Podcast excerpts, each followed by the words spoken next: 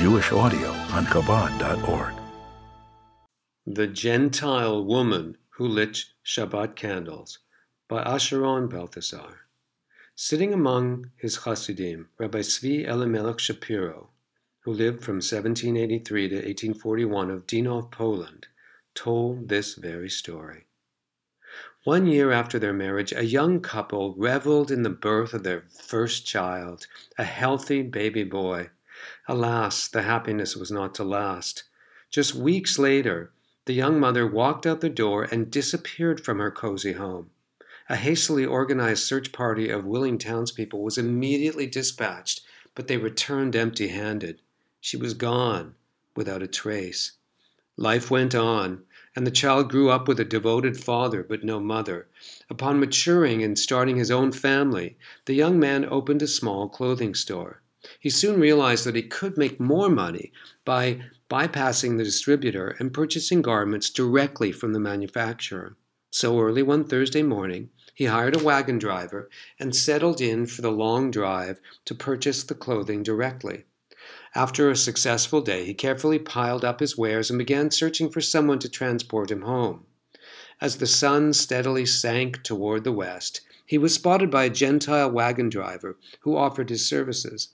Upon hearing the young man's destination, the driver proposed a sensible change to the journey. My home is on the way, approximately two hours from here. We can stop there for the night. Tomorrow morning we'll get you home.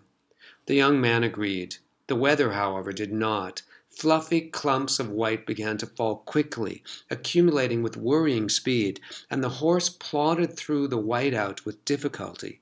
They barely made it to the driver's house, where he introduced the young merchant to his mother. After exchanging the requisite pleasantries, the visitor silently busied himself with Ma'ariv, the evening prayer. The snow continued through the night, and any hope of getting back on the road to arrive home before the onset of Shabbat dissipated. The young man's disappointment was palpable.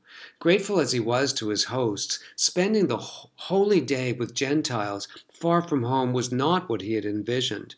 As the afternoon wore on, he began to make his usual preparations for the day of rest. Nothing, he thought resolutely, would dampen his Shabbat. He washed up and approached a corner to say the afternoon mincha. The driver's mother didn't say much, but half an hour before sunset, she placed two candles on the table and lit them. She covered her face and mumbled something to herself. The visitor watched with the widest of eyes. May I ask what compelled a, Gentile woman to light the Shabbat candles? He finally gasped. The woman ignored his question, inquiring instead, Where are you from? The young man named his hometown. Recognition flickered in the woman's eyes. Are you familiar with these people?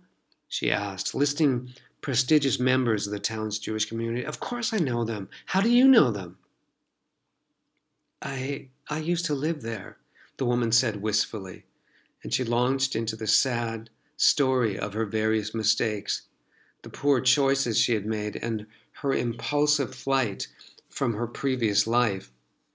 When the young merchant mentioned his father's name, the woman's voice cracked. My, my son.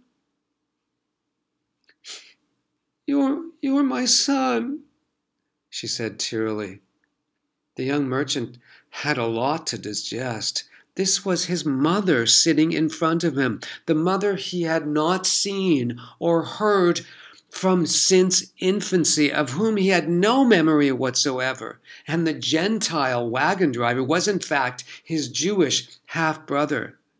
They sat and they talked late into the night, time passing unnoticed. It was, in fact, a deeply, deeply emotional night, to say the least. The following morning, as the traveler prayed Shacharit, he heard a terrible cry from the adjacent room. Dead! Mama's dead! The wagon driver wailed repeatedly. After recovering from the shock, the driver lamented that the local priest would surely expect to be paid richly for the burial. Your mother, uh, our mother, was a Jewess, said his newfound half brother. She deserves a Jewish burial, and tomorrow, rest assured, I'll take care of that in the nearest Jewish cemetery. And indeed, on Sunday morning the woman was brought to eternal rest in a neighboring Jewish town. Do you see the magnitude of a single mitzvah? exclaimed Rabbi Tzvi Elimelech to his Hasidim.